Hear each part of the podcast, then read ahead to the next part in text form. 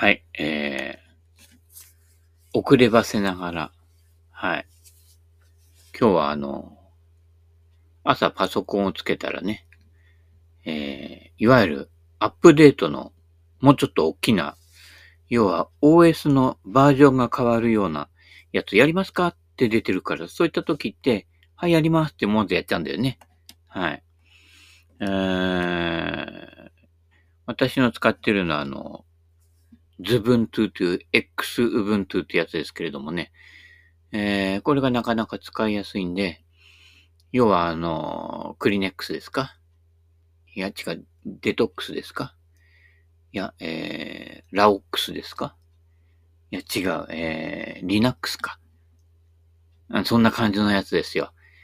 要は無料で、はい、オーエス が、えー、頂戴いただけるというやつですから、はい。Windows 使ってる人多いと思いますけれども、あれ、ほら、はちからね、変わって、じゅうとかね、変わっていくわけですよ。ね、なながはちになってね、きゅう、じゅう、カンカンカンカンカンってプロレスじゃねえよってね、えー、なるわけだけどね。そうすると今度、じゅうに変えたいけどすごく遅くなったとか、いろいろ問題が生じるでしょ？で、パソコン変えなくちゃみたいな感じで、また十何万もする新品買っちゃったりしてね、もったいないですから。これね、すごい、もうじゅうねん以上前のパソコンかな？ガンガン動きますよ。うん。パソコンの、あの、ハイ、ハイレベルな、ハイ、ハイスペック必要とない、えー、必要としないものなので。はい。で、普段やってる必要で十分なものはほとんどこれでね、できます。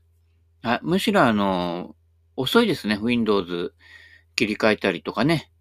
Mac もね、いまいちやっぱりね、ジョブズの、ジョブズ色が残ってるせいか、まあ、なんかちょっと独特ですよね。Windows とね、あの、Mac 交互に使ってる人なんかはわかるけどね、ちょっと勝手が違うって言ったところで、やっぱね、このズブントゥ、ウブントゥ系はね、なかなかいいです。で、あの、年にいっかいぐらいかな、多分、えー、年度が変わって、こう、大幅なリニューアルみたいのがあるわけですよ。で、その時に、えー、アップデート、アップデートどころじゃないね。いろんな、だいたいね、さんじかんぐらいかかったかな、これ。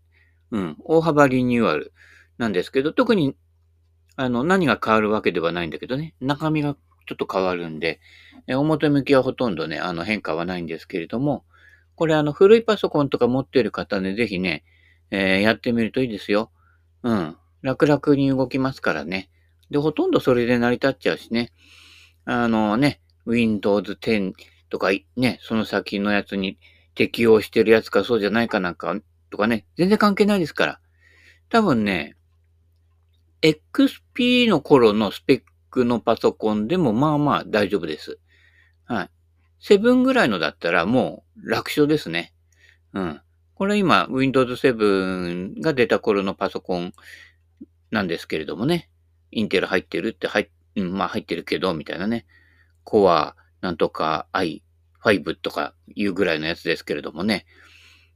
順調です。はい。これであのね、ラジオ放送、えー、録音してお届けしてるわけですけれどもね。はい。これともう一個はね、あのー、何だっけ？Chrome オーエス。Google のやつですね。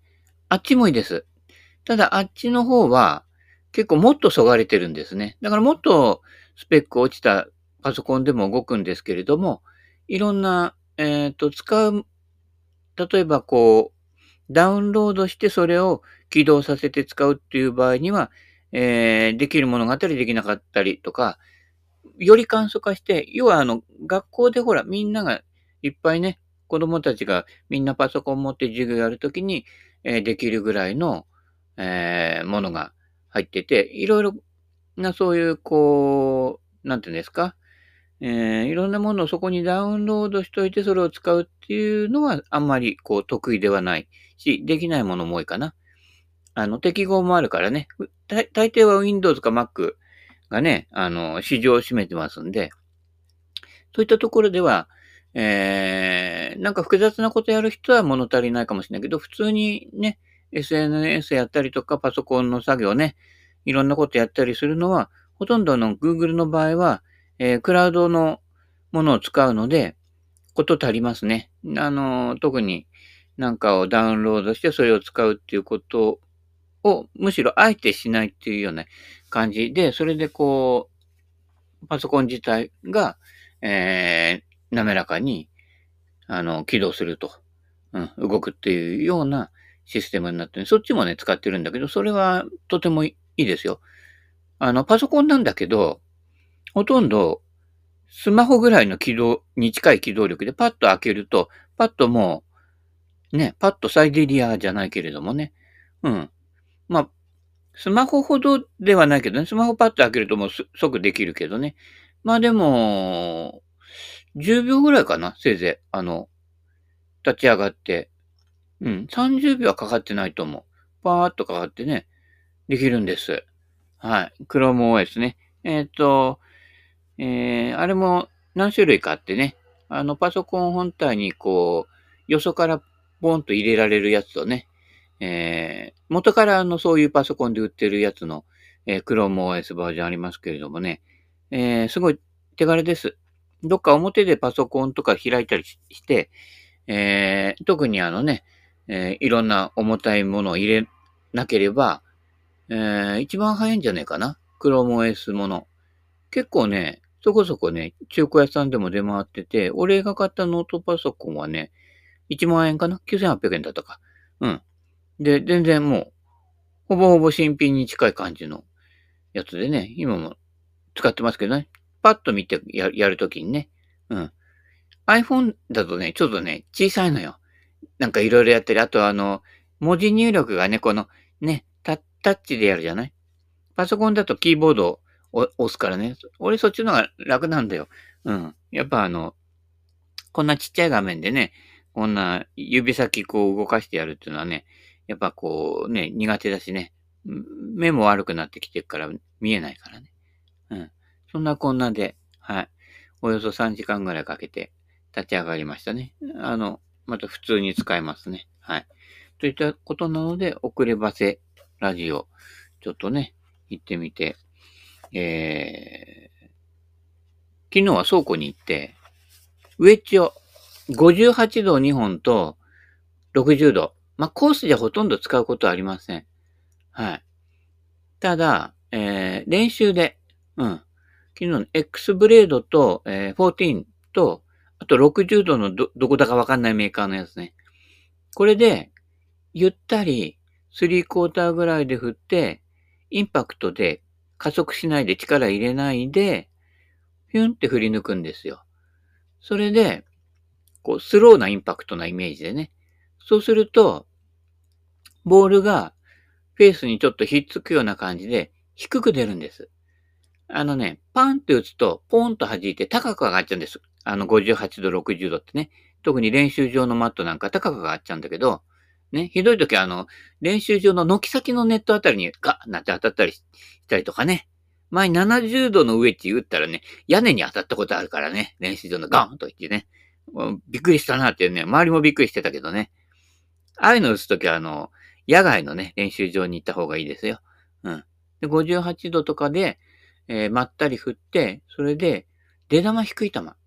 で、ガッとスピンかかる球じゃなくて、ガッとスピンかかる球、ヘッドスピード上げて、ちょっと、うすらトップ気味にね、段ボールに入れると、クッていって、ツンツンって止まるんだけど、ね、俺の知り合いなんかでも、ちょっと上手い人でそういうアプローチしてる人がいるんだけど、ムラがあんのよ、ああいうアプローチって。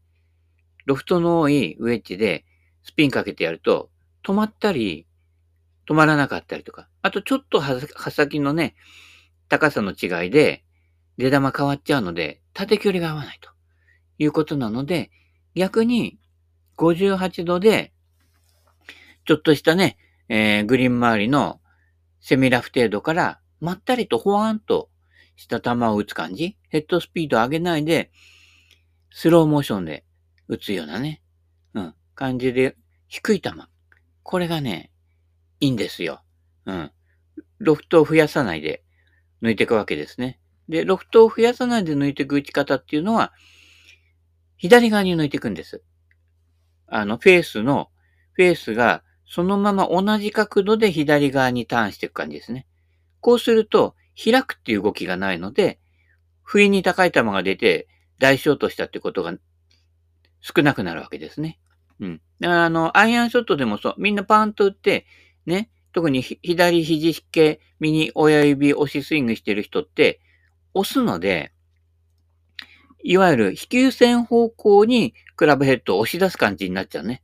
そうするとどうなるかっていうと、インパクトからロフトが増えた形でフォローになっていくわけ。うん。そうじゃなくて逆。うん。このロフトをね、ちょっと減らした状態でそのまま左に開くという動きがないまま、そのまま、まあ、閉じるもないんだけど、本当はね。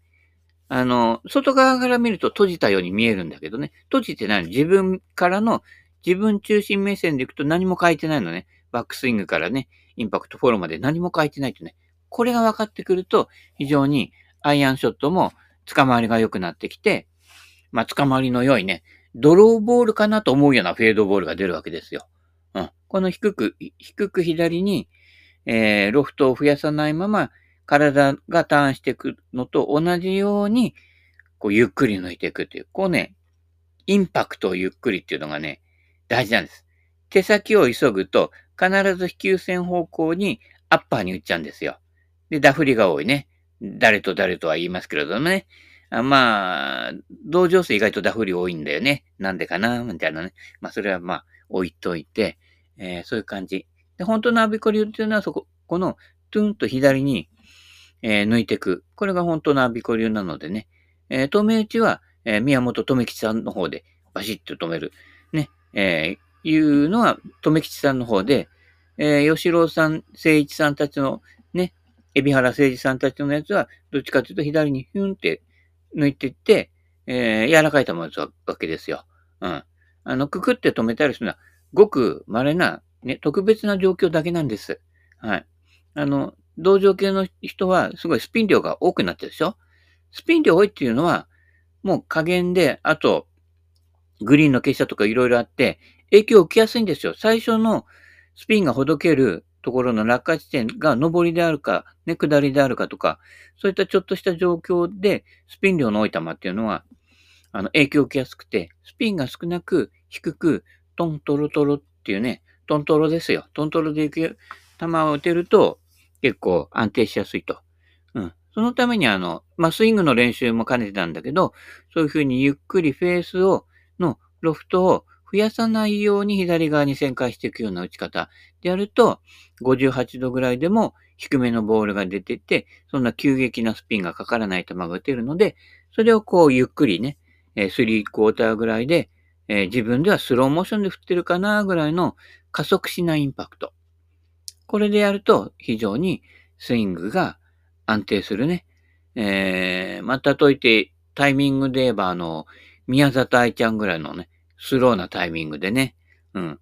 want you じゃあ、それはスローな武器にしてくれるんですけどね。えー、ぐらいな感じで打つと、結構、えー、スイング上の、もう、えー、こう、右に吹ける球とかね。そういうのが少なくなりますんで、いい感じでいけますよ。ロフトの多いウェッジのまったり、まったりスイング。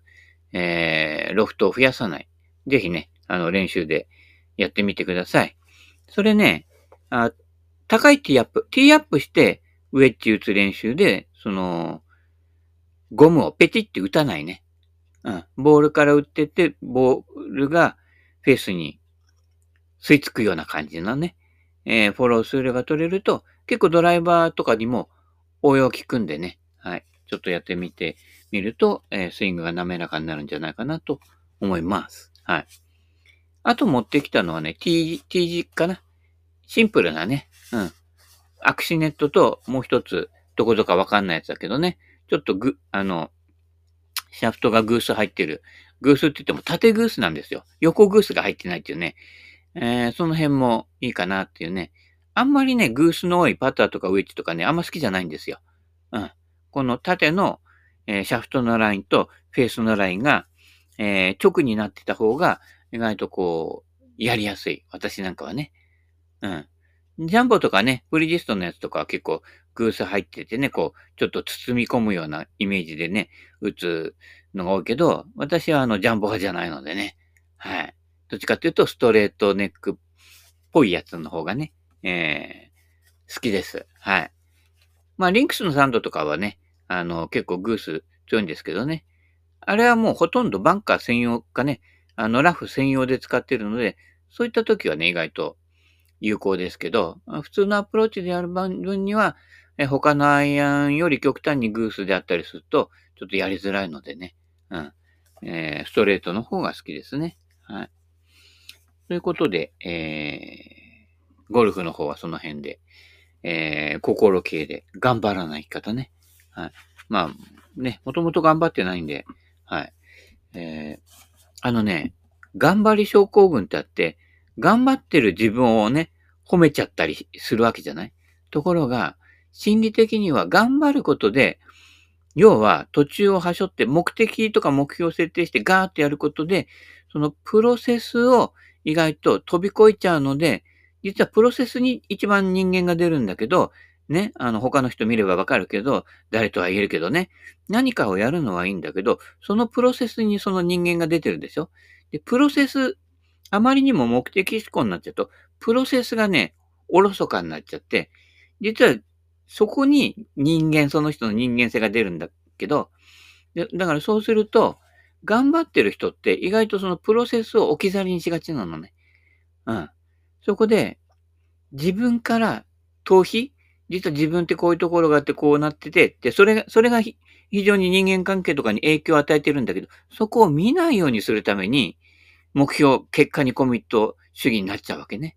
ところが、プロセスを一個一個見ていくと、やばいんですよ。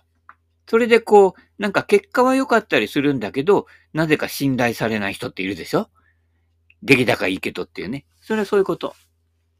プロセスの一個一個に人間性が出てくるので、その一個一個。だから時には、その、最初に立てた目標なんかどうなっちゃってもいいわけ。プロセスを重視。重視して、ね、人としてどうなんだっていうね、うん、そこのところらへんの方にコミットしていくってね、実はこの一瞬一瞬のプロセスにコミットしていく方が、よっぽどね、あの、ある意味大変なんです。逃げ場がないから。だから、A 地点から B 地点までポンと飛んじゃうと、ね、その飛んじゃう途中は、ね、飛んじゃうので、いわゆる逃げて通れるわけですよ。ところが A から B に行くところで、ね、小川を行きね、あの雑草の生えてるところをね、やぶをね、抜けてね、それで B 地点まで行った人とは、やっぱり生き方っていうのはそのプロセスでしかないのね。結果っていうのは一瞬だからね、結果が出たんでね、終わった、また頑張ろうっていう、大体あのスポーツ選手とかそのパターンでしょ？違う。そのプロセスプロセスのね、一個一個をね、楽しめてやってるかとか、味わってやってるか。これがね、人生全般にね、重要になってくるのでね。で、そのプロセスを置いてっちゃう人は、出来高はいいんだけど、なんかこう浅かったりするわけですよ。ね。そこでこう、深いコミュニケーションとかできないので、結局なんかすごく業績は残したんだけどさ、最後孤独になっちゃう方とかね、おられるでしょ？うん。そう、そうならないようにね。はい。頑張らない生き方。ね。えー、だいに章。若い頃に戻りたいって。戻りたくないね。うん。あのー、全然戻りたくない。もちろんあの、今の自分で若い頃の体力あったらいいなぁとは思うんだけど、でも逆ですね。衰えたからわかることとかある、あるわけですよ。このなんとかね、うまく動かない体をね、やりくりしながらね、やっていくところでこう、いろいろこう、他のね、あの、弱者に対するね、思いやりも生まれてくるわけですよ。ね。若い頃には全然気がつかなかったんだけど、実はお年寄りって、こんな何でもないところが意外と、あの、ハードルになってるんだなとかね。うん。なんか年寄り見てておせえな、早くちんたらしないでいけよなんてね、若い頃思ってたけど、今度、自分の方が年取ってくると、ね、車の運転なんかもそうだけど、まっすぐ走ってる分にはいいんですよ。赤になったら止まるとかね。うん。左折、右折ね、確認、確認ぐらいはいいんですよ。ところがもう一個ぐらい入ってくると、こっちから歩行者がいて、向こうから自転車が来てると。ね。で、その時に、バーって、ね、あ、大丈夫だ、行っちゃえって言ったら、後ろ、後ろから来たバイクを巻き込むとかね。だから三つぐらい、なんかの条件が入ってくると、もうわかんなくなっちゃって、もうそ、もうその瞬間パニクっちゃって、アクセルとブレーキ踏み間違えて突っ込むわけですからね。同時に処理するっていう能力、パソコンじゃないけれど、若い頃はそれがなんとなくできるわけですよ。パーッと目に入ってくるしね。ところが目も悪くなってくるから、うん、怪しいんですよね。で、その辺が、プロセス一個一個見てきて生きてる人じゃないと、自分のことなんだけど、気がついてないのね。あの、この間話したようにね、右ウインカー差しながら直進してくるババアとかね、気がついてないわけ。うん。なんだよと言っても、もうね、ぶつかって事故やっちゃったらね、それまでですから、うん。そこにね、えー、気がつけるかどうかっていうのは、やっぱ目的主義で、私まっすぐ行きたいのっていうだけだと耳、耳が遠くなってることも忘れてるから、ウインカー戻ってるこ、戻ってないことに気がつかないわけね。うん。そういったことなので、一個一個プロセスを大事にするっていうのは、ちょっとね、年取ってこないと、あのー、若い自分でできてると、無意識にできちゃうので、気がつかないと。ゴルフスイングなんかと一緒ですね。無意識にポンとできちゃうので、ね、あいろんなものをはし、はぞっちゃうわけね。で、あのね、よこしんじゃないけど、被ってるフェース、被ってない。いや、どっちでもいいよと。ね。被ってねえだろと。さあ、わかんない俺なんか。まっすぐ構えて。そういう風に見えやすいっていうのはあるよ。あと昔のプル角度なんかがあるのは、まっすぐ構えるんだけど、ショートアイアンがちょっと左を向いてるような感じになるわけね。要はこ、こう、内側にちょっとひねってんのよ。角度的にね。あの、来角とか、ロフトじゃなくて、その、あい、あい、あいの子みたいな調節がしてあってね。あるわけです。昔のあの、ショートアイアンとか、あの、バウンスがない、ないわけで、ちょっと内側に入れて、ダフ、ダフっても滑らないので、ダフらないように、えー、ダウンブローで打っていくと。うん。で、ロフトが多かったから、ね、あのー、ね、きゅうばんアイアンでよんじゅうはちどぐらいあったから、うん。そんでバウンスがないからね。要はね、結構難しいんですよ。うん。そういったところに、で、あの、ボールをちょっと中に入れつつ、まあ中に入れない人はオープンにすると、中に入れたことと同じことになるんですけれどもね。うん。えー、そういったところで、こう、ぴったり、えー、ストレートに出るような感じにするのに、プル角度っていうのがあったんだけどね。うん。そ、それのは今ないんだけどね。うん。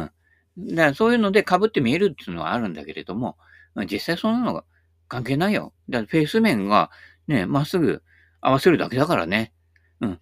でもほとんどのアマチュアの人は気持ちかぶせた方がいいです。にどさんどちょっと、えー、フックフェース寄りにして、えー、ボールを、えー、右に逃がさないように、えー、包んでいくような感じで、押すんじゃないよ。包んでいくんですからね。はい。えー、そういうことでね、堤恭平で言ってもらいたいと思いますけれどもね。で、元に戻ると若い頃に戻りたい。戻りたくないよね。うん。せっかくね、あの、さなぎになって、一応曲がりなりにも蝶になったので、芋虫には戻りたくない。うん。まあね、緑の葉っぱね、結構美味しそうですけれどもね。うん。あの、結構ね、大変なんです。で、心のことって、あの、クリアしていくと、戻らないんですよ。うん。もし戻ってるようだったら、それはね、心の領域までたどり着いてないってことです。で、体は衰えていくばっかりね。で、体衰えていくのはいいんですよ。ところが、心が、あのー、ずっとね、えー、若い自分の感じでいることの方が、私にとっては苦痛なのでね。うん。そこでこなしていくわけですけれどもね。まあ、ある意味、年取ってきても、要は、若い頃のっていうか、まあ、子供時代ぐらいの感性とか、そういうのは逆に心のことをやっていくと、蘇ってくるわけですね。だから、ある種、幼児化っていうのも進むんだけれども、それと同時に、こう、いろんなものをね、子供の感性でありのままに見るっていうね、月並みな言葉で言えばね、そういった感じになるので、で、そこでいろんな、こう、もうちょっとこう、プロセスにいられるようになってくると、ね。なんか目標設定してそれを叶えるっていうね、価値観だけだと、プロセスがね、結構ルーズになるわけね。うん。スイングと一緒だよね。うん。あの、ショートアイアンは結構緻密にやってるけど、ドライバーは結構雑に大振りしてるみたいなね。逆なんですよ。ロフトの少ないクラブほど、ね、緻密にやらないと、ブレる度合いが大きいの。で、あ、それはあんまり感じないっていうのは、ドライバーの場合は、ね、フェアウェイとかラフの幅に落ちればいいと。ところが、ショートアイアンとかアプローチは、ね、さんじゅうヤードもずれたら、全然寄らないわけで終わらないわけね。だから、精度が、精度が要求される、要求度合いが違うんだけれども、じゃあドライバーでね、ひゃくきゅうじゅうはちヤードのショートホールをちゃんと乗せようと思ったら、縦距離と横幅も合わせなくちゃいけないのよ。さんじゅうヤード以内ぐらいにね、乗せるためにはね。で、実際は、それぐらいの精度をきっちりやるっていうことで、ウェッジのアプローチとドライバーのね、精度は同じか、ドライバーの方がより精度を高めとかなくちゃいけない。ところが、クラブが長くなると、なんか大振りしてもいいんだな、みたいな暗黙の了解みたいなのがね、自分の中であるのね。逆ですから。だから、あのー、ショートアイアンぐらいのアドレスの寸法で、えー、前も言ったけどね、えー、クラブだけドライバーに持ち替えてるっていう緻密さがないと、それは曲がるのは当たり前ですよ。ドライバーの方が遠くに飛ぶんだし、ロフト少ないんで、ね、さんばんアイアンの方がフックとかスライスとか、ね、フェースが向いた方に飛びやすいわけ。でもきゅうばんアイアンはちょっとぐらいずれてたりとかしても、スピン量で操作されるので、そんなに大フック大スすればきゅうばんアイアンで打てないでしょ。ちょっときゅうばんアイアンのが曲がらないのはロフトがあってスピン量かかるからね。だからロフトが少ないクラブほど、実はきっちりと、ね、振り抜きのインパクトからフォローにかけての抜きを常に一定するっていう、そういう細かい視点が、長いクラブほど必要なんです。これやってる人がほとんどいなくて、これできてる人が、だいたいね、上級者でも、ハンデご以下、例えばさん以下の人と、ね、ご以上のシングルプレイヤーの違いって、その辺です。ここだけだよ、本当に。うん。この精度が出せるかどうかで、そこが、ね、ごから下に潜れない人と、ごから下のハンデをキープしてる人の差があるんです。要は、長物の緻密さが違っていて、ね、ご以上の人っていうのは、ドライバーになるとアドレスがでっかくなっちゃうんだよ。違うの。懐の大きさは変えないの。ここがね、なかなか分かってないっていうね、えー、いうことなので、その辺もね、ちょっとね、抑えて や, やっていただけるとね、えー、より、えー、安定性が増すんじゃないかとね、思います。でどうしてもあのー、まっすぐ行かせたいので、ガチッと腕を固めて、それで押すみたいなことをやると、それなりにはね、精度が出るんですけど、ビュンって振れてないから、ヘッドスピード出ないのね。うん。ビュンと振り抜いて、クラブヘッドが走った上で、それを、ちょっと心もとないけれども、それを一定にできる練習をしないと、あの、飛距離と正確性は両立しないのね。うん。で、プロとか、ね、ハンデさん以下の人たちで、ショットメーカーの人たちは、そこができているので、楽に飛距離が出せるので、逆に精度も上がってくるわけです。で、振り抜き方も一定になってくるので、アイアンの球の高さが揃ってくるっていうことで、本当の上級者になっていくわけですね。でその辺の違いがあるのでね、ヒュンって抜いて、ね、えー、左腕を右手がね、途中で追い抜くんですよ。